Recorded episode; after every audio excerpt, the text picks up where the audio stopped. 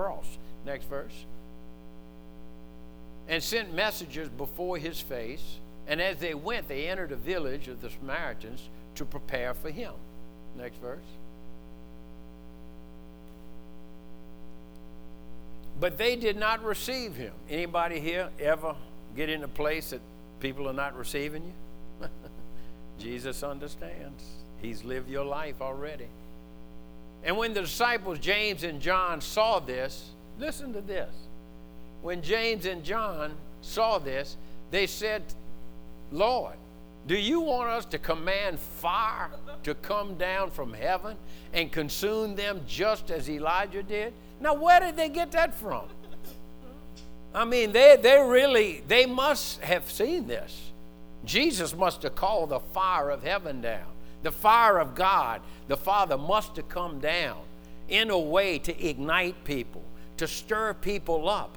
I mean, they just didn't come up with that out of the Old Testament because Elijah was known as the man ablaze, full of fire. He'd always call fire down from heaven. So they knew that from the Old Testament scriptures, but they're walking with fire. Jesus is the fire of God on earth. Y'all got this? Now, watch this, the next verse.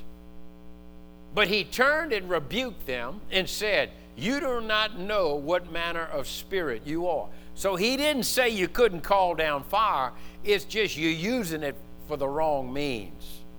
And then he explains it in the next verse. For the Son of Man did not come to destroy men's lives, but to save them.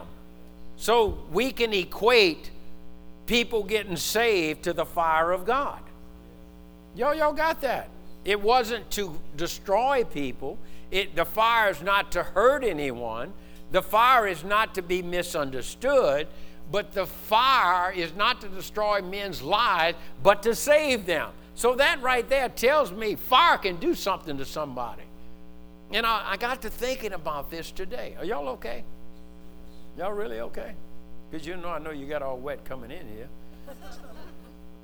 so I, I started to think about the times I've seen the fire of God on somebody. And because I never really put this scripture together for my own life, but it's true in my own life. You know, John, he told, he's telling us in the scriptures that, you know, I came to baptize with water unto repentance, which is very important. But he said, There's one coming after me, and he's mightier than me, and I can't wear his shoes. I, I can't walk in those shoes. He's coming, and he's going to baptize you in the Holy Spirit and with fire. And when I read that scripture earlier today, I've watched people move in the Spirit, full of the Spirit, but I see a difference in those that are full of the Spirit and fire. There's, there's more than just being filled in the Spirit. And actually, I can acknowledge that in my own life. There's been times, I mean, I'm living holy. I love God. I'm filled with the Holy Spirit. I'm doing everything He wants me to do. But sometimes the and fire comes on me. And when that and fire comes on people, you can see it. I've watched this little girl get filled with the Holy Spirit. You still filled with the Holy Spirit? Speaking in tongues? Sheke Brahma. Will you? I remember. Well, I prayed for both of y'all. And you got filled with the Holy Spirit. But I saw more than them just speaking in tongues. I saw the fire of God come on them. I mean, smiles like your face is going to crack. Oh my God, I never did this before. Oh my God, I didn't believe this, but it's happening to me right now. So you understand, you can be filled with the Holy Spirit and not have the fire.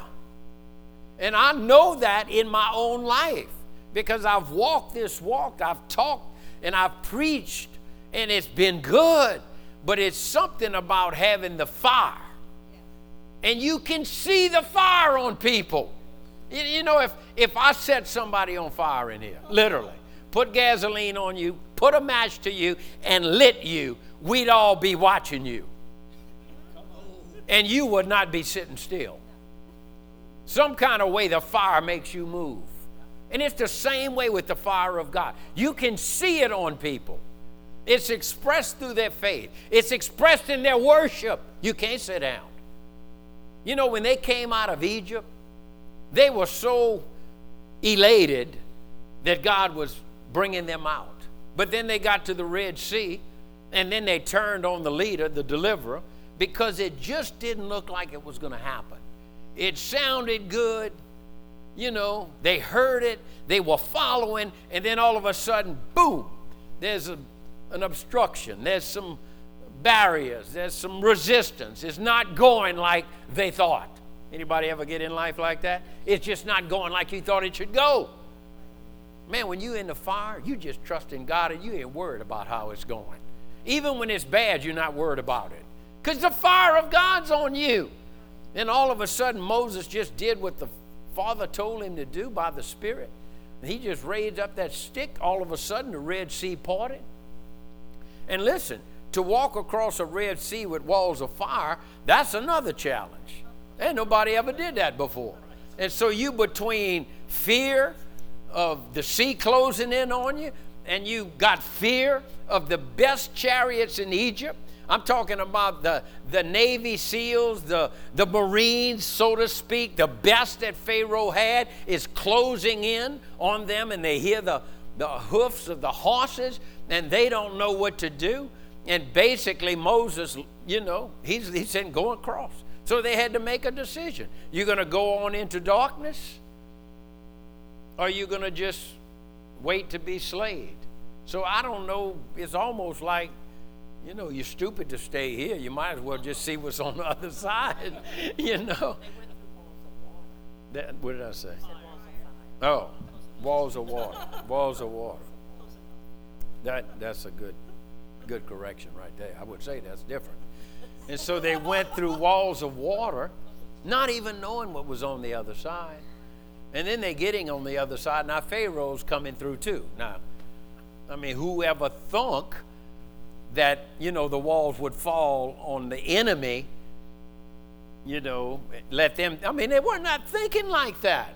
So every step along the way, you know, it looks good, you know, it rains hail and fire, you know, and the plagues, and it's all looking good. It looks like it's all working for us, and we're protected, and they're not. And the spirit of death comes upon the, the camp of, you know, Egyptians. All the firstborn die, theirs don't because they're behind the blood. And I'm telling you, it all looks good. But every step is a challenge. I mean, you see the hand of God, and then here we go again. We got to trust Him again. Here we go again. We got to have faith in God again. Yeah, it's just like no end. And so now they finally get out and they're going across the Red Sea, not knowing what's on the other side. And they come up on the other side and they look back and here comes Pharaoh. Great. You, you understand, it's, it's no end to what this world system wants to do us. But our faith is being tested. And I'm telling you, when you know God took you out of something, you go, you gonna get on, you go, you gonna ha ha. You're not going to sit around relax when it's time to praise God. You know what Miriam did? She got a tambourine, and that girl just took off. You know, that's why it happens in this church off, often. This, we'd just be having a natural service, and somebody just go nuts. You know what I mean? They just get up and run, or they shout, or they just sit there and laugh, or they just get the joy, or you know, it just starts to happen, and people just look around and it's like, what's wrong with that? Well, you don't know what they came out of. They're sitting in my service, and I'm preaching a word, and it just strikes something in them, and then they recall what God brought them out of. They've been freed from bondage and freed from sin and set free from addiction, and all of a sudden, they just want to run. All of a sudden, they just want to yell. All of a sudden, they want to get a testimony. Y'all know what I'm talking about. You can't stop those kind of people. They'll leave this church if I shut them down. You understand? It's just, it's just, we just, we just minding our own business, just singing a song. And then all of a sudden it hits us. He brought me out. And you were sitting in the service. This is what you're doing sitting in the service. You're worried about what you're going through now. You're just like, oh man, what am I going to do? How am I going to do this? I can't believe they did this. I can't believe this has happened. And then you just start praising God. Then all of a sudden you think about how He brought you out. And then you kind of get lit. And then all of a sudden what you confronted with, it don't matter no more. And then you start like flowing. You start getting exciting. But you told your sister, before you came, sat down, what you were going through, and she ain't as spiritual as you.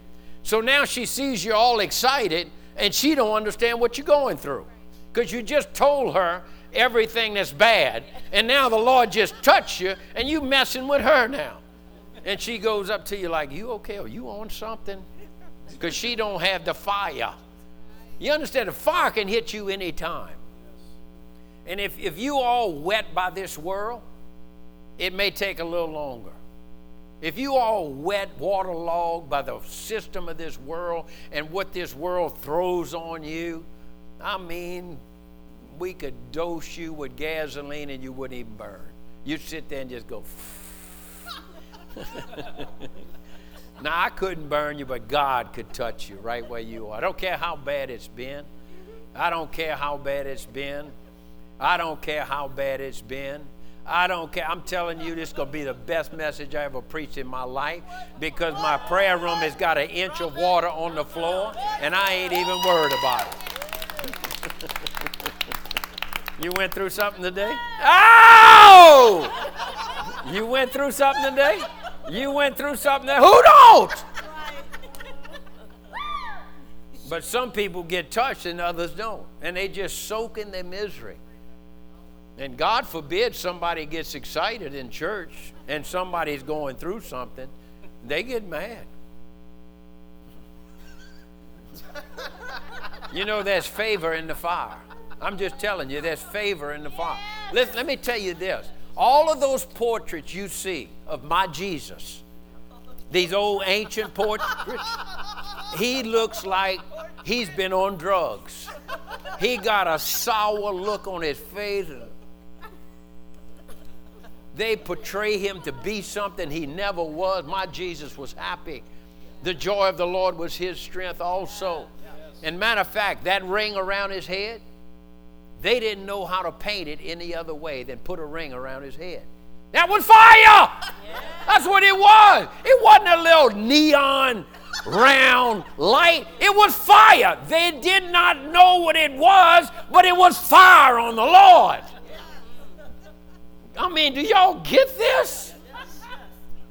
They did their best painting those pictures.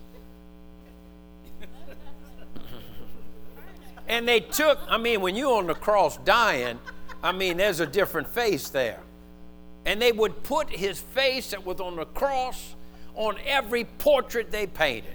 It didn't matter if it was the mountain of uh, Beatitudes. It doesn't matter if he was feeding the 5,000. It doesn't matter what they painted. They put the face that he had on the cross, and that wasn't a frown. He was going through something, but there was a joy that was set before him that hung him on the cross, kept him on the cross, and he endured the cross with the joy that was set before him. You better keep your joy. Don't let nobody, devil stole joy. What the devil gonna do with your joy? the devil ain't gonna, the devil stole my, no, you didn't steal your joy, you forfeited it. You got your eyes on the wrong thing. You took your eyes off the prize. You took your eyes off the promises. You took the eyes off, the, off of the performance of Jesus on the cross. You took your eyes off the power that He put inside of you. I tell you. I got a fire message tonight. Listen, I want to pray for these people that signed up. I don't know if you signed up, but I want to specifically target these people. These are champions. They signed up to go soul winning Saturday. You didn't sign, or you want to pray? You just. Yeah, I want prayer. You know, whatever the Lord calls you to do when you're in the fire, it's not a big deal. It's just not a big deal. When you're in the fire, it's not just it's just not a big deal. you almost look crazy. You got peace, you got love, you got you just you you got confidence, you're trusting in the Lord. And so it doesn't matter what you're going through when you got to fire. And people worry about you because they know all your problems, but you're not worrying. Anybody can recall a time that the power of God was on you, the fire of God was on you. And you know what? All of a sudden you saw differently, but nothing was changed. Your circumstances were all the same. Your bank account was still on zero. Everybody was coming against you. It was what it was, but something happened to you. And it's called the fire of God. You don't even have to try hard in the fire. I watch people try to preach, try to witness, no fire. It's, it's just such a struggle, and the struggle is real. but when you got the fire to pray, it's so easy. You're not worried about what people are thinking in the fire. And just to let you know, they ain't thinking about you anyway. They're thinking about themselves. It's so there's something about being ignited. When you're ignited, you're just overly excited. And, and I'm telling you, the fire is not always excitement. It always doesn't have a flare, but it always gives you confidence. I've seen my wife, wife just in the fire of God. I've watched my wife, even on, we just came back from a trip, and I've watched my wife just talk to people. And what, what gets on her is the fire of God's love. And she just looks in their eyes and she just starts talking and smiling. And I'm, I'm like, you know, I don't even want to deal with the person sometimes. Y'all like, don't look at me like that. I know you feel the same way at times. But all of a sudden, this fire comes on you. And I watch Susan just talk to people, and it just flows out of her. And people are very, very uh, curious and receptive, open, just because the fire is just, it's the fire marks us. It, it does something to us. We're not, this is what the fire does too. This is how you get the fire. Who wants the fire? You, you fear God. When you fear God, the fire of God comes on you and you won't fear men. You cannot, you will not fear men in the fire. You just won't. You're not worried about your shortcomings. You're not insecure. You're not arrogant. You're not prideful. You're just confident and trusting in God. When the we were uh, walking at Fisherman's Wharf in uh, San Francisco. And uh, I was just looking for a time to witness. And you know, at times you get kind of skeptical. You just need to call God. You, Jesus, you, you want us to call down the fire of God on them to destroy them? He said, No, I don't want to destroy them. The fire's for salvation, the fire's for you. You do better in the fire. The fire makes you a better you. the fire makes me a better me. I'm telling you, in the fire, you, you don't worry. You don't complain. You don't gossip. You'll ask for forgiveness quick. You won't be in condemnation or ashamed. You're strong in the fire how you get the fire of God? You fear God. He holds our life in His hands. He gives us breath. He gave us life. He formed us in our mother's womb. The plans that He has for us are good. I fear God. So, anyway, I'm on the fisherman's wharf, and there's big old boats backed up, and everybody's seated in the back of the boat because it's a cruise boat. I guess they're going to Alcatraz or somewhere. I don't know where they're going. But it's a pretty good sized boat. And I would say it would be like right here a bunch of seats, and all the seats are full, and everybody's like squunched. You know what squunched means? It means squunched together. They were close together. And so I'm walking on the wharf, and I'm up here. and they're down there. Just it's exactly like this. Except that, you know, I'm close. I'm up here. I'm like right up here looking at everybody and I'm thinking, good place to preach the gospel. they're all looking at me. I mean, it's like they're scared. And so I just hollered out real loud. I said, Is this a one way cruise? In other words, you're not coming back. That's what a one, you know, one. Anybody ever heard of a nonstop flight? Can you explain that to me? A nonstop flight. That means it never stops. You don't come back. You don't get off. Non-stop flight. And that was coming to me. So I asked him, I said, Is this a one way cruise? And they all just looked at me like, Who is this goofy guy? And I said, Well, listen, you never know what happens in a boat. I'm, I'm not speaking negative or anything, but you never know what could happen out there. This is the Pacific, you know. And I said, listen, if something goes way bad wrong, call upon my friend Jesus, and I promise you, he'll help you in anything in your life. Come on, somebody. And so I've noticed in my witness when the fire comes, you're just not even worried. You're not thinking about what you're going to say because you know a fire doesn't a fire doesn't move and, and says, uh, "I think I'm gonna burn that. I think I'm not gonna burn that. I think I'm gonna go around that, and I think I'm gonna jump over there." No, the fire just spreads.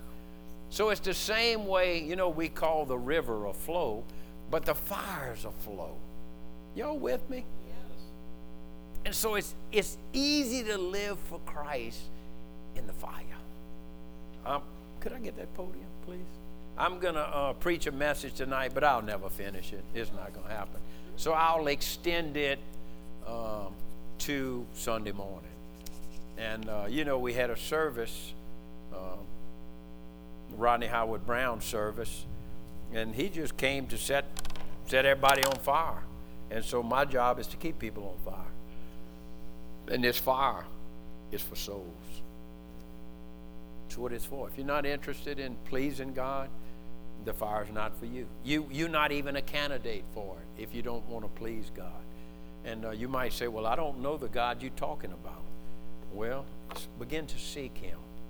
Just begin to seek Him, and I promise you, He will show Himself to you. I said this, but I'm gonna say it again because I put it in my notes, and this is just something the Lord gave me. Uh, and I'm going to be talking about Shadrach, Meshach, and away we go. Shadrach, Meshach, and Abednego. These were three Hebrew men, and uh, we know the story. It's, it's not a children's church story, but the Lord showed me their lives are the gospel. We can see the gospel being preached through their lives in the Old Testament. It is so easily recognized to see the gospel at its best working in their lives. So I'm going to do my best tonight to show you the gospel through Shadrach, Meshach, and Abednego. Y'all ready for this? I might even get excited. The, the fear of God produces the fire of God needed to change ungodly cultures hopeless circumstances, and wicked and the wicked conditions of men's hearts. That's what the fire is for. The fire is not to change your circumstance. Because we can burn anywhere. Usually the fire will not change your circumstance. It'll help you go through it. That's what the fire is all about. You see these people and they just fired up and you see what they're going through. And they don't lose their joy, they don't lose their confidence. And that's attractive.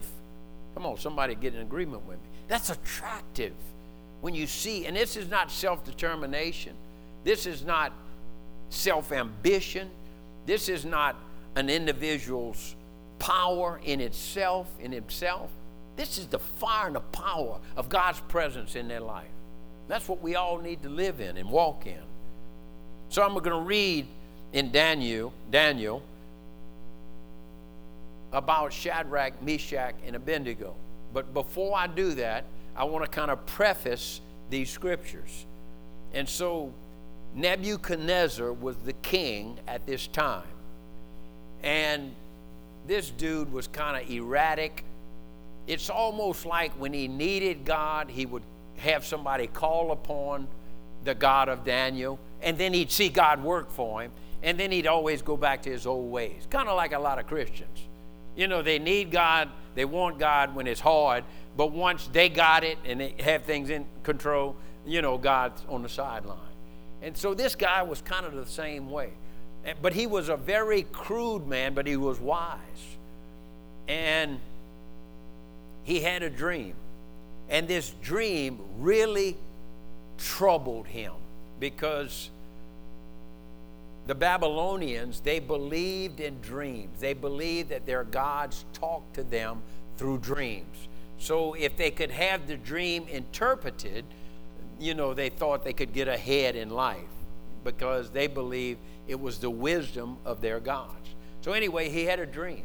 And the dream he had was this huge statue, and the statue's head was gold, and the shoulders and the breasts were silver, and the abdomen down to the, the thighs was brass, and then the legs were iron, and then the feet were clay.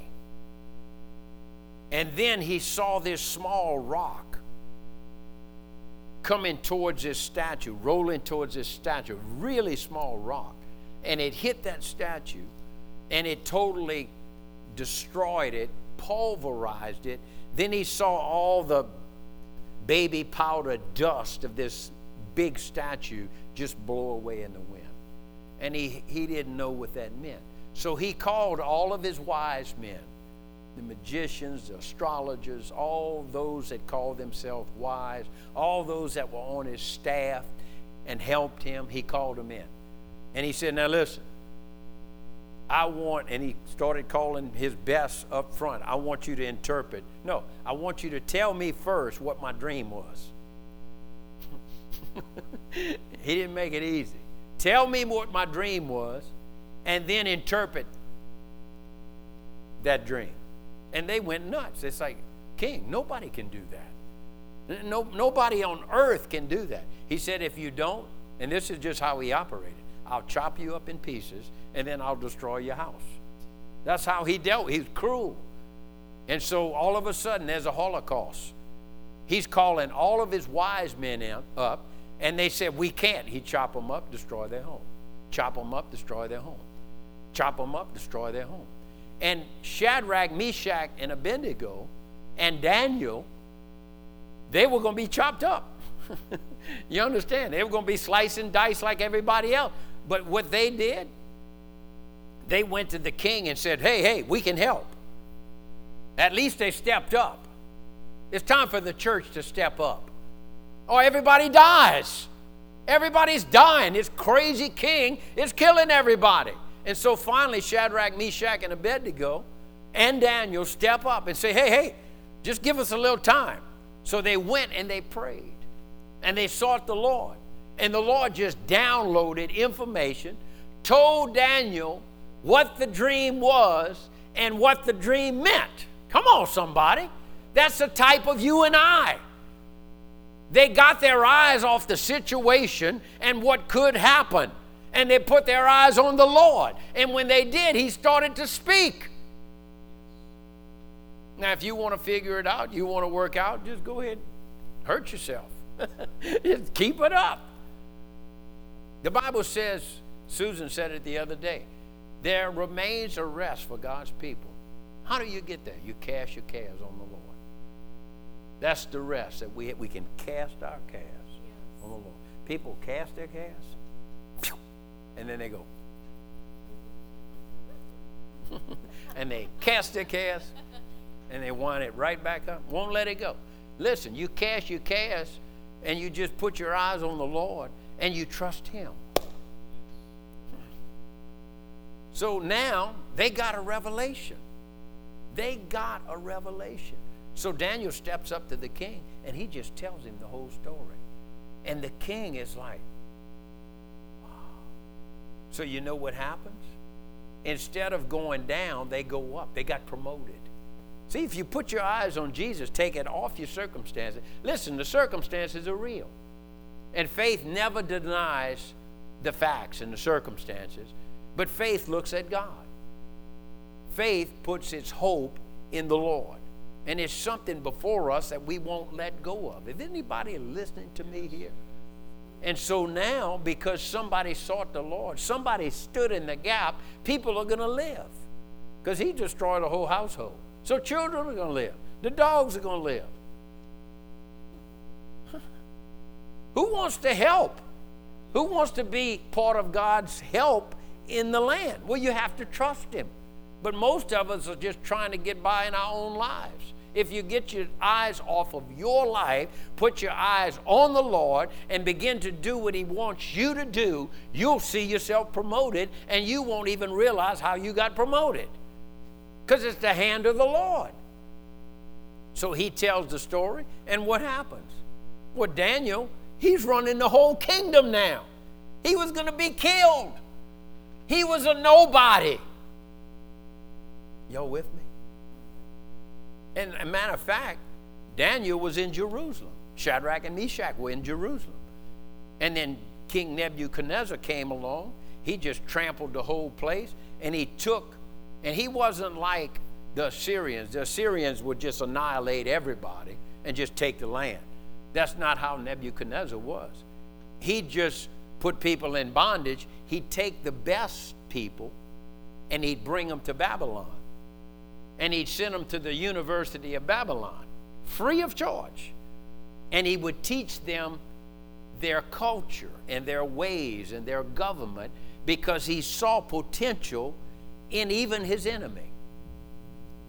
Come on, somebody. And so they go through the university, they get the best grades. So now Daniel, Shadrach, Meshach, and Abednego, they way up here. They, I mean, they got it, they're ruling his kingdom. How do you live in Babylon and not get Babylon come in you?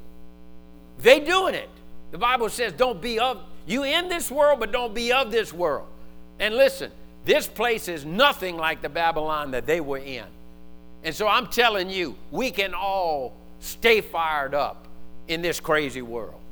We can all live holy in this crazy world. I don't care who's doing what. I don't care who's saying what. I don't care who's president. I don't care who's pulling against you. You can still live holy. You don't have to have the world in you. And I'm telling you, this life of Shadrach, Meshach, and Abednego, it's the gospel being preached to us right now. If they could do it back then, and back then the Holy Spirit would just come upon them. Today, the Holy Spirit lives in us and fire. So we got to go. We got it. So now, Shadrach, Meshach, and Abednego and Daniel, they're in charge. And so the king hears the dream. This, this dude is pretty smart. He hears the dream. He sees, go ahead, and he builds a statue now. But he makes the statue all out of gold because Daniel even told him what this was all about. And basically, what it was all about is that many kingdoms will come kingdoms that represent gold, silver, brass, iron, clay, but they, they'll all fall, they'll all crumble. So he's kind of figuring this thing out. And I started thinking about gold, silver, brass, iron, clay. That don't mix. It's hard to unite that. And so King Nebuchadnezzar kind of figured it out himself that, you know what? This, this is not good what I'm hearing because he's telling me that my kingdom is going to fall. So he wants to make his kingdom all gold. He wants to have his kingdom completely united. So he builds this huge statue. Nobody knows if it's of himself. Nobody knows if it's solid gold or gold plated, but it's a huge statue. And he makes this huge statue, and he wants to unify all of the nations so they have a, a representative from all of the world there. And so what he says is, and let's just read it. This, this is about What the Lord is telling him, there will be no superpower that stands forever. That's what it's saying. But the little rock that's coming, and the Bible says in that story, this rock was not cut out with men's hands. So this is Jesus, the rock. And that rock hits all of that and it all crumbles. But but uh, Daniel did say the kingdom of this rock will live forever and will never be destroyed. So that's just a picture of the kingdom uh, to come. So Nebuchadnezzar, verse 1, the king made an image of gold whose height was 60 cubits and width 60 cubits and set it up in the plain of Dura in the province of Babylon. The king Nebuchadnezzar sent word to gather together the satraps, the administrators, the governors, the counselors, the treasurers, the judges, the magistrates, and all the officials of the provinces to come to the dedication of the image which the king Nebuchadnezzar had set up. So the satraps, the administrators, the governors, the counselors, the treasurers, the judges, the magistrates, and all the officials, anybody that had any authority, anybody that had any influence of the provinces gathered together for the dedication of the image that King Nebuchadnezzar had set up. And they stood before the image that Nebuchadnezzar had set up. Then a herald cried out, and now listen to this To you it is commanded. Now, this is the voice of the world system. To you it is commanded, O peoples of the nation. And so this is really talking about a one world government, a one world economy, a one world kingship. To you it is commanded, O peoples, nations, and languages, that at the time you hear the sound of the horn, flute, harp, lyre, psaltery, in sympathy, symphony, with all kinds of music, you shall fall down and worship the gold image that the king Nebuchadnezzar has set up. And whoever does not fall down and worship shall be cast immediately into the midst of the burning fiery furnace. Now, this is the world system. It, when I read this, I saw that the world system is the fiery furnace. We all in it. The world system is the fiery furnace. For every Christian, the world system is the fiery. Are you going to make it? Are you going to survive this? Because the world's going to throw you in this furnace. They want to see you destroyed. Just like those disciples. That's that wrong spirit. That's the spirit of the world. You want us to call down fire and destroy them? And it's like they, they knew what the fire, they knew the fire, but they didn't know how to use it. It was to save souls. I think that's really good right there. Isn't that good? Some of y'all too too liked it. You ain't you're not gonna be a soul winner without the fire. You're always gonna be a scaredy cat. It, it will always happen. I mean, it's just the way it is.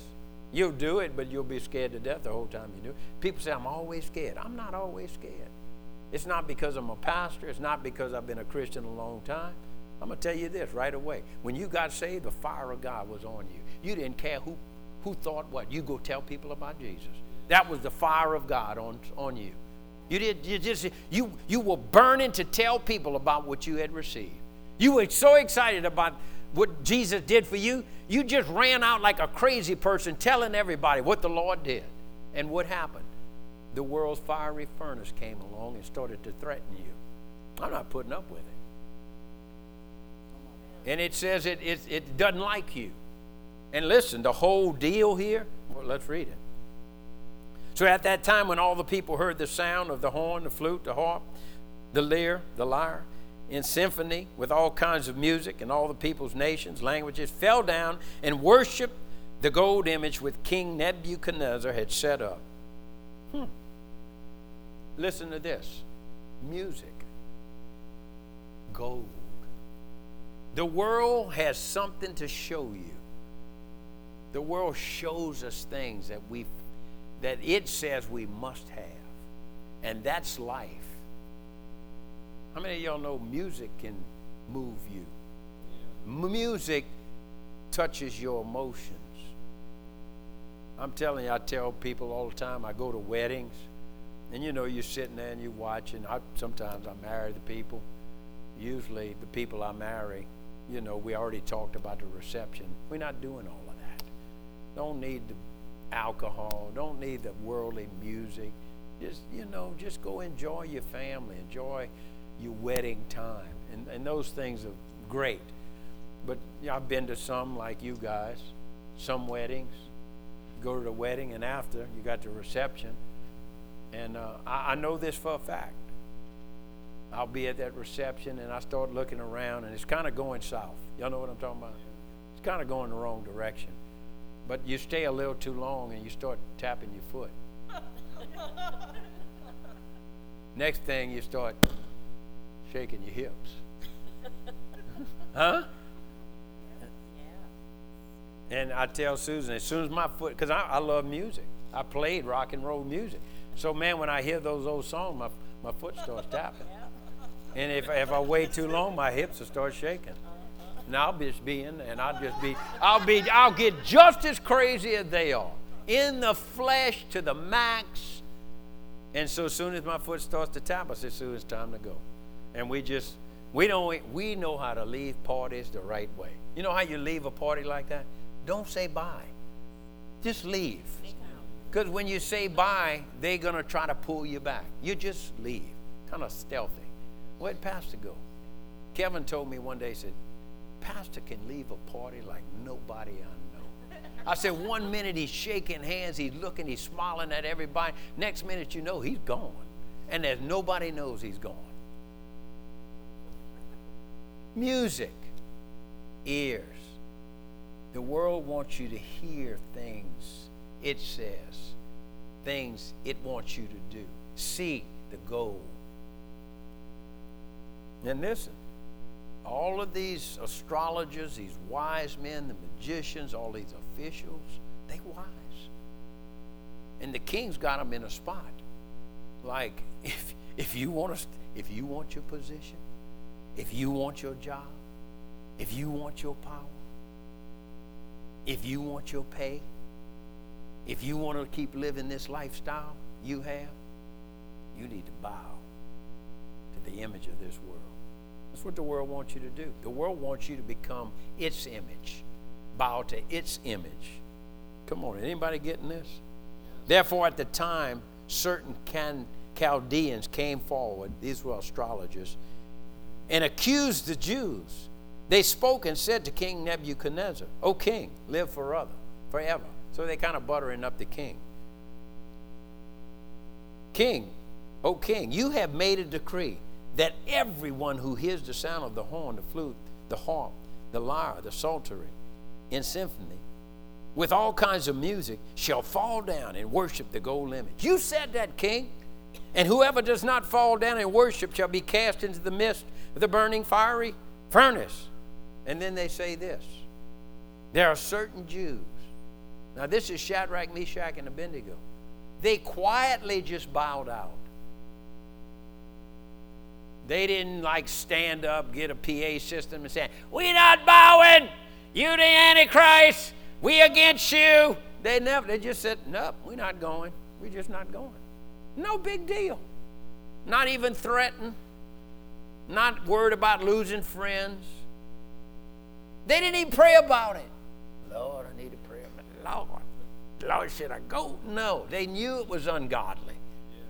You know, if you know it's ungodly, don't pray about getting involved with it. If the person's ungodly and you want a connection with them in something past just a, a casual relationship, don't even pray about it. It's not God.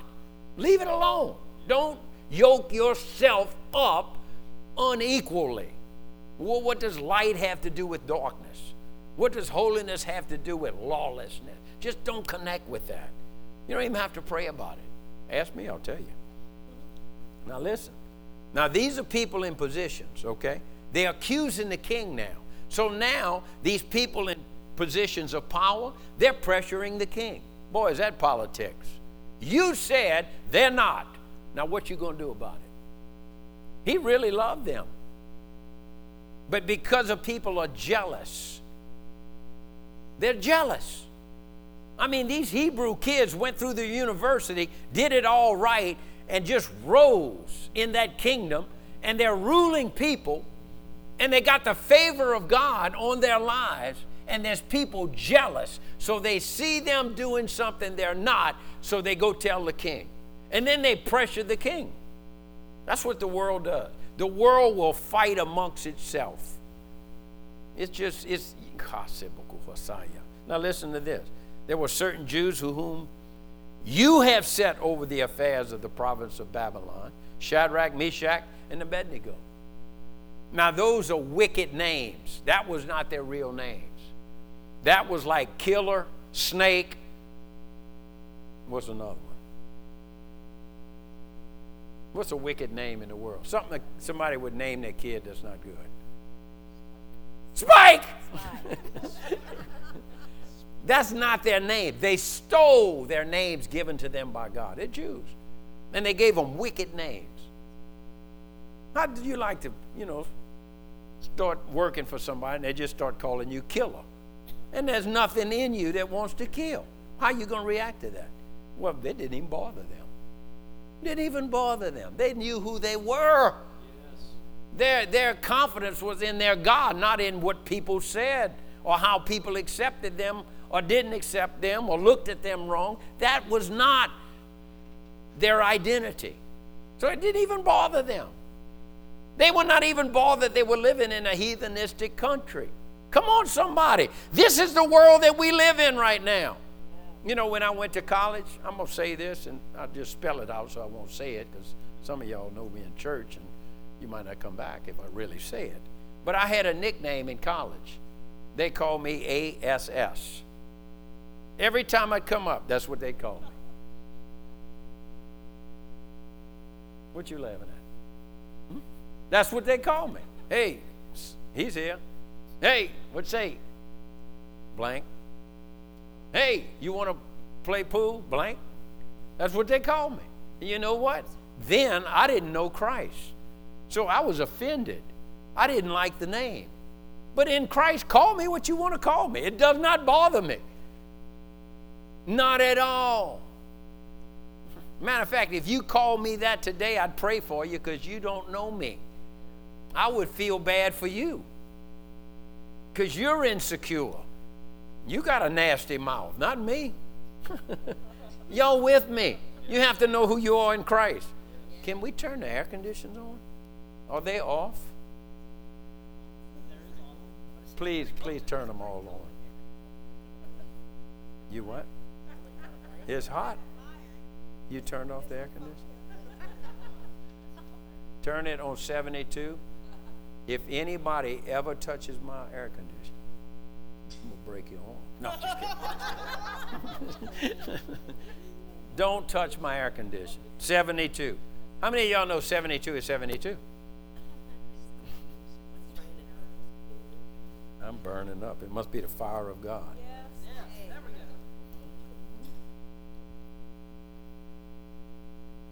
Nebuchadnezzar spoke to them. Is it true, Shadrach, Meshach, and Abednego? He's talking to them. Is it true that you do not serve my gods or worship the gold image which I have set up? They didn't stutter. they were not worried. Now, if you are ready, now listen, you know the enemy always comes back the, the verdict, I mean, the, the herald, the voice, everything said, okay, when the music plays, you bow down. And how many of y'all know if you're going to serve Christ, you can't bow down to the world? And if you don't, there's going to be another opportunity that the world comes back around and asks you to do it again. It's not going to go away.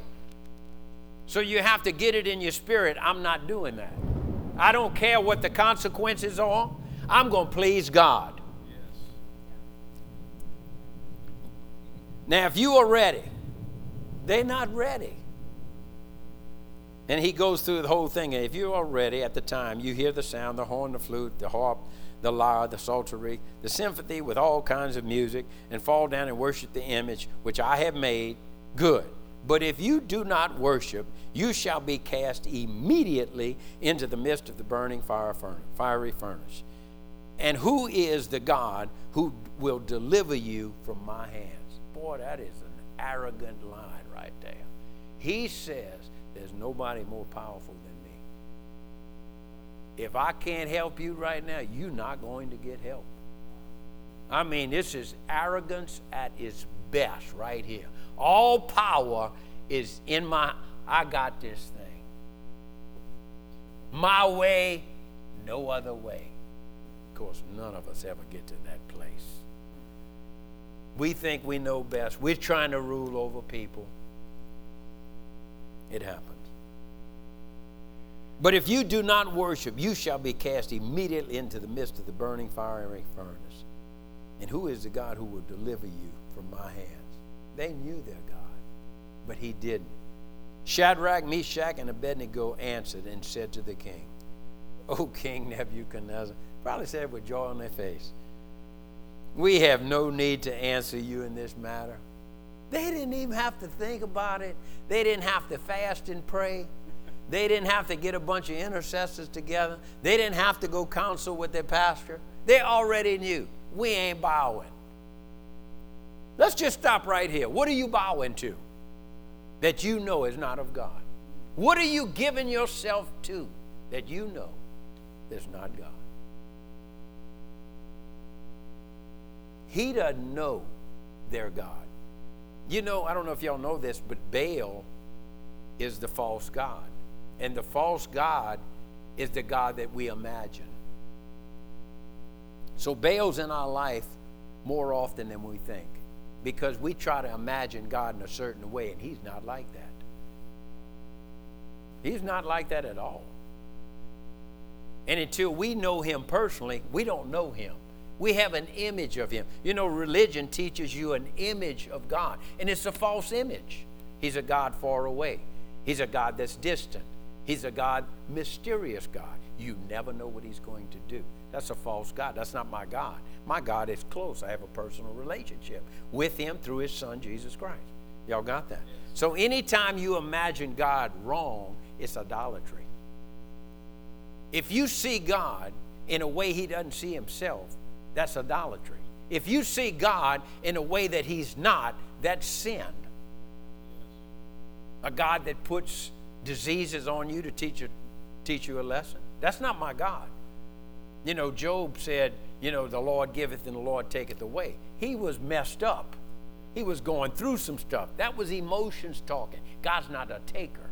The enemy is a thief, a killer, a destroyer. God's not that. And so when people believe those things about God, it's not God's nature. You understand? So they're accusing and insulting God, the one that can help them. You know, you insult a person long enough, they're going to like, okay, let's just give them a little room. I'm not going to deal with them no more. and God's the same way. You keep insulting him and telling him who he's not, you understand? He can't help you. He'll let you have your way. Is this making sense? Yes. Y'all getting anything out of this? Yes. We're getting to the fire.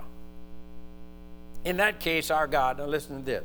In that case, hey, in that case, our God, whom we serve, is able to deliver us from the burning fiery furnace.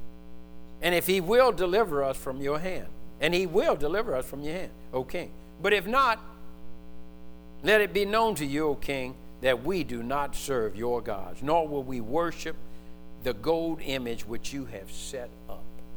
Notice, this scripture tells me God will not deliver you out of everything you get in. I'm sorry, that's scripture. He will not deliver you from everything you're in, but He'll help you through it. And what we want to do, oh Lord, oh, get me out. And you know what? We'll see they're in the fire. The fire doesn't change your circumstances, it changes you in your circumstance. Mm. That's what happens. When you trust God in the hard place, you'll see a side of God you never saw before.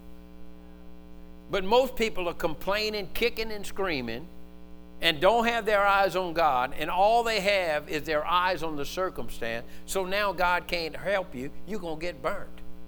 You're going to smell like smoke. You're going to be singed. And you're going to come out and you ain't learned nothing. And so the fire is not to save you from the fire, it's to save you from the heat of the fire. You won't be burned, you'll be in it. And that's what I love to see. And that's when people have the fire of God on them. You know they're going through something, but they in the fire of God, the refining fire of God, the holy fire of God. Come on, somebody. Nebuchadnezzar was full of fury and the expression on his face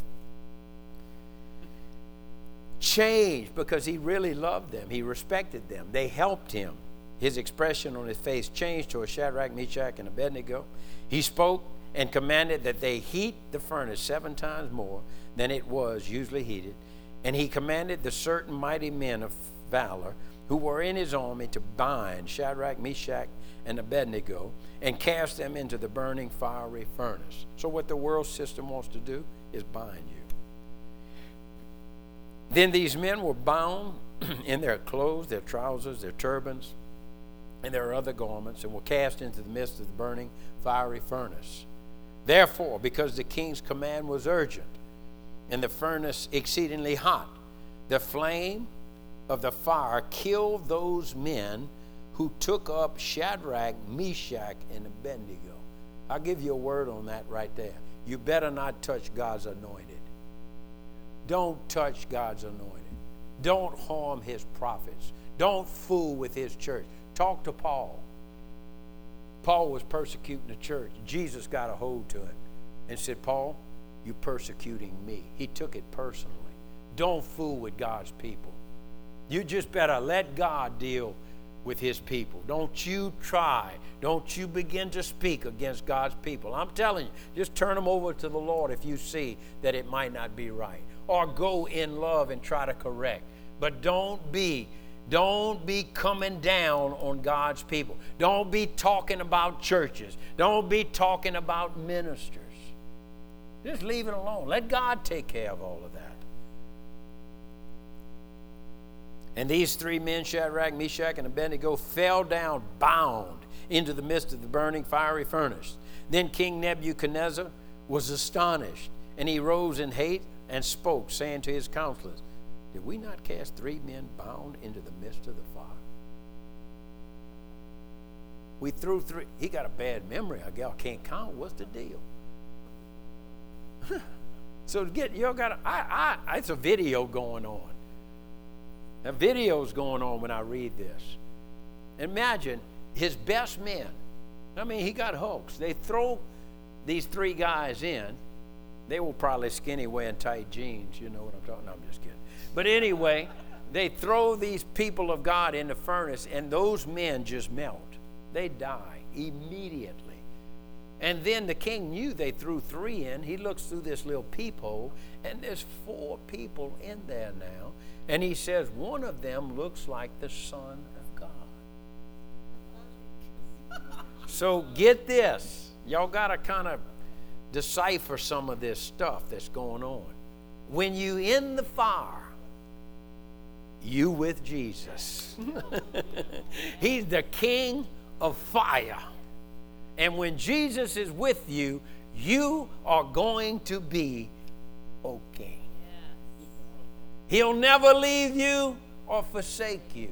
And sometimes you will never know the Lord like you need to know Him until somebody threw you in to something you didn't want to be in. Anybody got ever thrown into a situation you didn't want to be in? You better bring Jesus into that situation because if it's left up to you, you're going to mess it up.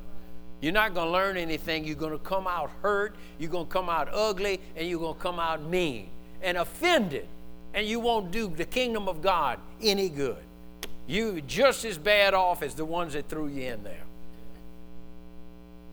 And this is how a lot of Christians are, and I've, I've had to repent of it of myself. We want out of everything. Out of everything.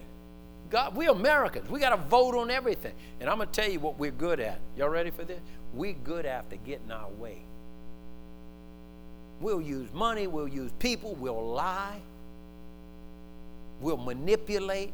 And I'm telling you, if we do all of that, we will never see Jesus the way we need to see him. They probably could have talked their way out. This, this, is the, this is the real meat of this message. When you're going through something, you can rationalize your way out of it, or you can just know Jesus is in it with you and you trust Him, and you're going to get insight and revelation, and you're going to be better off when you come out, and then you're going to get promoted. One of the two. And this is how we rationalize. You're about to be thrown in. You are commanded to bow. You're going to die if you don't bow. This is how we rationalize. Well, you know, everybody be better off if I live. That's not the case. I'm standing on the inside, but you bowing on the outside. The Lord knows my heart. Y'all understand what we do? We play these games with God. We're really bowing. And He's going to be with us. I don't care what we go through, He's going to be with us. And what they did, this is what they did. They sacrificed their integrity for their life.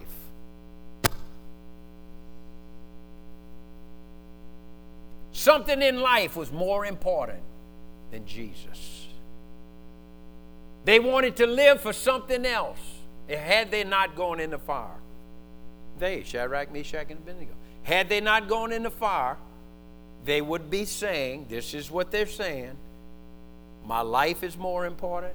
My job is more important. My position is more important.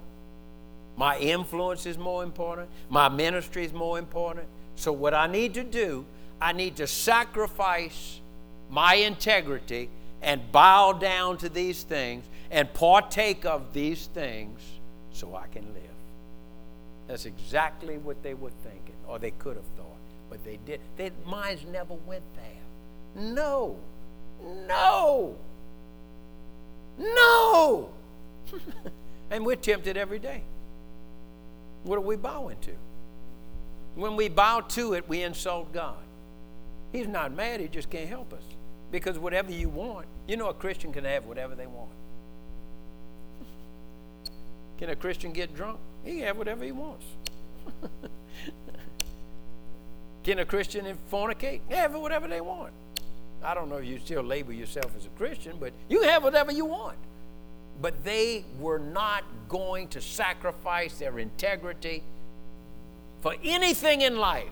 That's the gospel right there. That is the hard line. That is the real, true gospel right there. You do not sacrifice your life, or your, you do not sacrifice the integrity or the principles or what God has called you to do for anything in this life or for anybody in this life. You just don't do it. Well, how do you do that? Well, you just walk away, smile, and said, I ain't doing that. Well, you know what they could have said? Well, everybody's doing it. Isn't that what we do? Well, everybody, everybody is bowing. Everybody's living together. Everybody smokes and drinks. I mean, a little hooch every now and then. I mean, everybody's doing that. Everybody lies. I mean, everybody don't pay their taxes. You cuss sometimes. I mean, you, you know, you got to be hateful and ugly sometimes. Everybody does that. No, no, no, no. I don't think so. We're bowing. We're bowing to our flesh. Y'all getting quiet. Isn't this a good message? Yes. Can I keep going? Yes. and this is not to hurt you. This is to help us. Didn't we not cast four, three into the fire? Yeah, yeah. Look, he answered. I see four men loose. What? You mean when you going through things and Jesus is with you, something gonna fall off of you? You mean you're gonna learn something? You mean you're gonna drop something? You mean you're gonna realize I don't need to do that anymore? I don't need this, I don't need that drug, I don't need that person. I, I just don't. I shake sata. Let me tell you the truth, what God has been doing in our life. He's been doing things in our life we don't even realize. There had to be people to die in our life so he could come in. And he didn't kill them. He's not a murderer. he's a giver. People had to die in our lives. Friends had to leave. We had to be betrayed. We had to get in a place we couldn't get out of. And God's just waiting for us to call upon His name. And all these things had to happen. They didn't have to happen if we'd have just come to Jesus. Just come to Jesus, surrender, yield.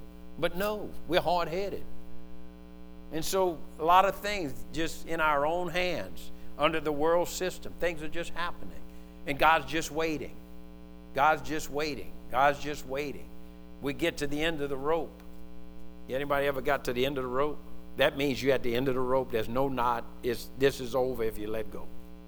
You know what I say? Let go. Trust God. Mm. Y'all okay? Yes. Anybody ever been in the fire? I'm not finished.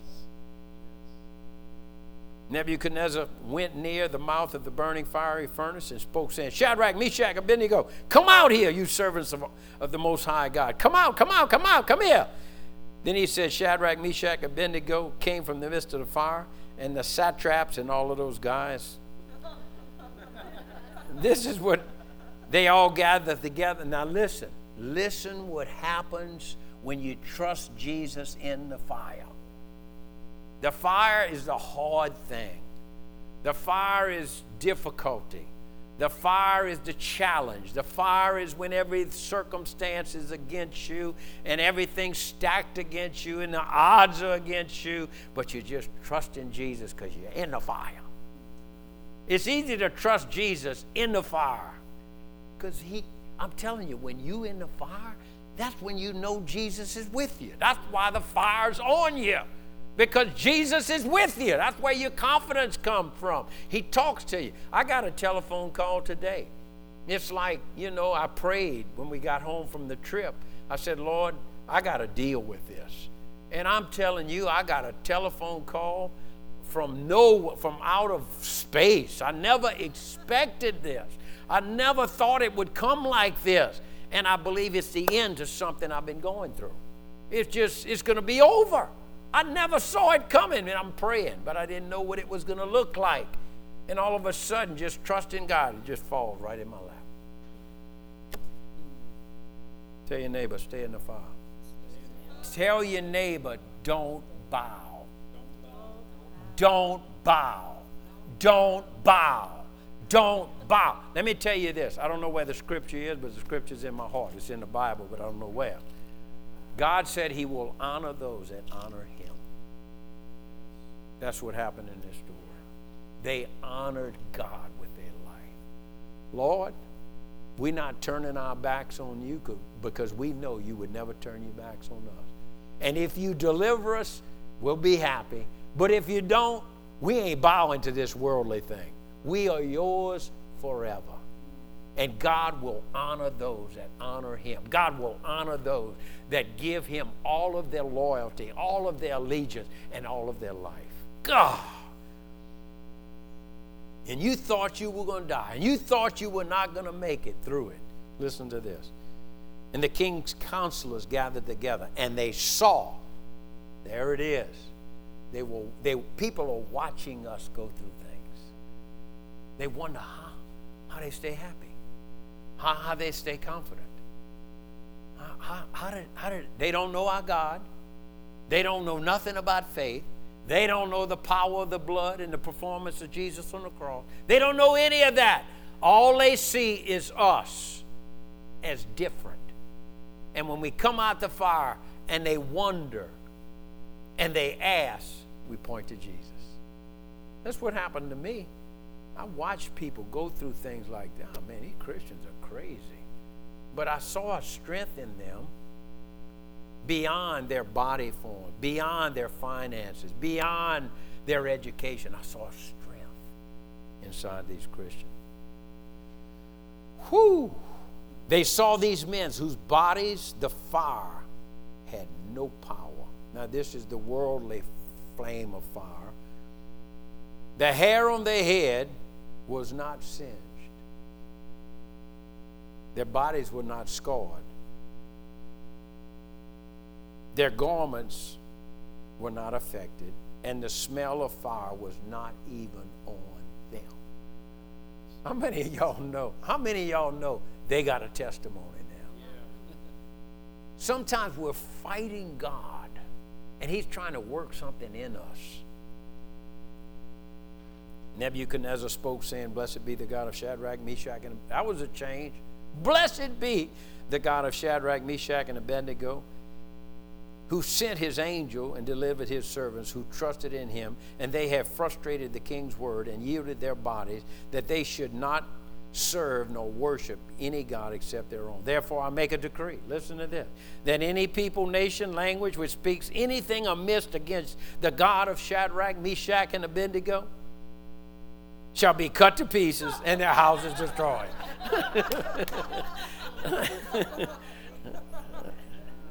he served God when it was convenient. Whenever God worked on his behalf, he lifted up God like a lot of Christians. But he was nothing like Shadrach, Meshach, and Abednego. We need Shadrachs, Meshachs, and Abednego in our culture. That's what we need. And, you know, we, we can make feminine ladies Shadrachs, Shad, Shadrachines, and a big odious. because there is no other God who can deliver like this. Then the king promoted Shadrach, Meshach, and Abednego in the province of Babylon. Now, this is the, this is a key. You remember when the Israelites went across the Red Sea and the enemy was destroyed? This is what God said You will never see your enemy again. You beat him, he's done with. You'll never have to go through that again. That's what he was saying. You'll never have to deal with this again. It's over. We cross. We're out. We learned something. God is real. God is powerful. God loves us. That's why when you go through the fire, and you pass the test because there's a scripture that says, Beloved, do not think it's strange concerning the fiery trial, which is to try you, as though some strange thing happened to you. But rejoice to the extent that you partake in Christ's sufferings, that when his glory is revealed, you may also be glad with exceeding joy. I've went through, I saw the power of God. You will never have to go through that test again. You passed the test. Some people go around the mountain. They're going through the Red Sea constantly. they never learn anything. Let God be with you in your circumstance. Let Him reveal to you some things. I'll say it again fire is not to change our circumstances, but to change us. Another scripture, 1 Peter 1 7, that the genuineness of your faith, being more precious than gold that perishes, though it is tested by fire, may be found to praise, honor, and glory at the revelation of Jesus Christ. So, coming through this, you're refined. Your faith is refined. Your assurance and your certainty in who God is, you know now. He's a very present help in the time of trouble, whatever you go through. And now you see the Lord in a way you never saw Him before. It's funny when everything leaves somebody's life if they open up to God, they get life. When, when something's going bad wrong, go to God and you'll find your life. You have to lose your life to find life. Sometimes we have to, God just le- leaves us to ourselves. We mess everything up. This world messes everything up. So all of a sudden, our life is gone. And until life is gone, you're not looking for anything else. Some people's life is gone, they're still trying to get their old life back. If you lose your life, then you will find your life if you come to Christ. Wow. That's it. Y'all get anything out of this? Who got something out of this? Who's going through something? The key is go through. Quit hollering and screaming and whining and complaining. It is what it is. Get your eyes on Jesus. And when you see the Lord is in it with you, the fire of God will come on you and you will become something you've never been before. I'm going to pray to fire. Who needs some fire? Who's going through something? Raise your hand.